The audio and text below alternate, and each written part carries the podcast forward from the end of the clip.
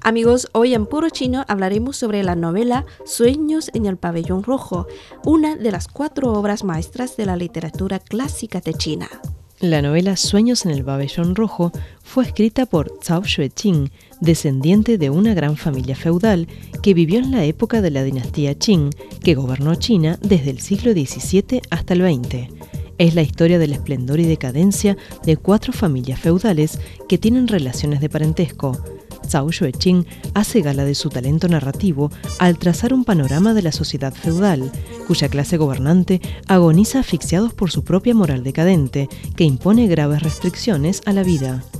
Hay en la novela más de 400 personajes perfectamente distinguibles gracias a la profundidad artística que les da su autor.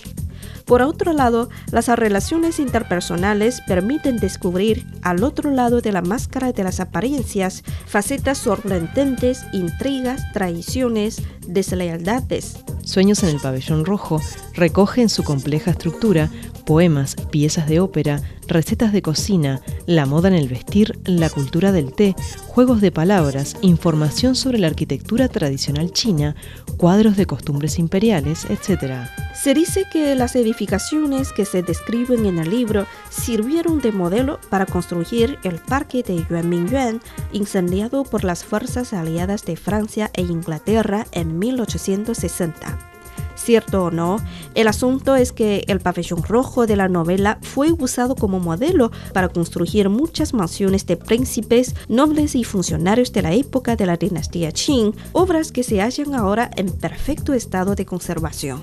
Muy bien amigos, hasta aquí llega Puro Chino. Hoy hemos hablado de la novela Sueños en el pabellón rojo, una de las cuatro obras maestras de la literatura clásica de China. Por más información, visiten nuestras webs espanol.cri.cn o espanol.china.com. Seguimos con más China en chino.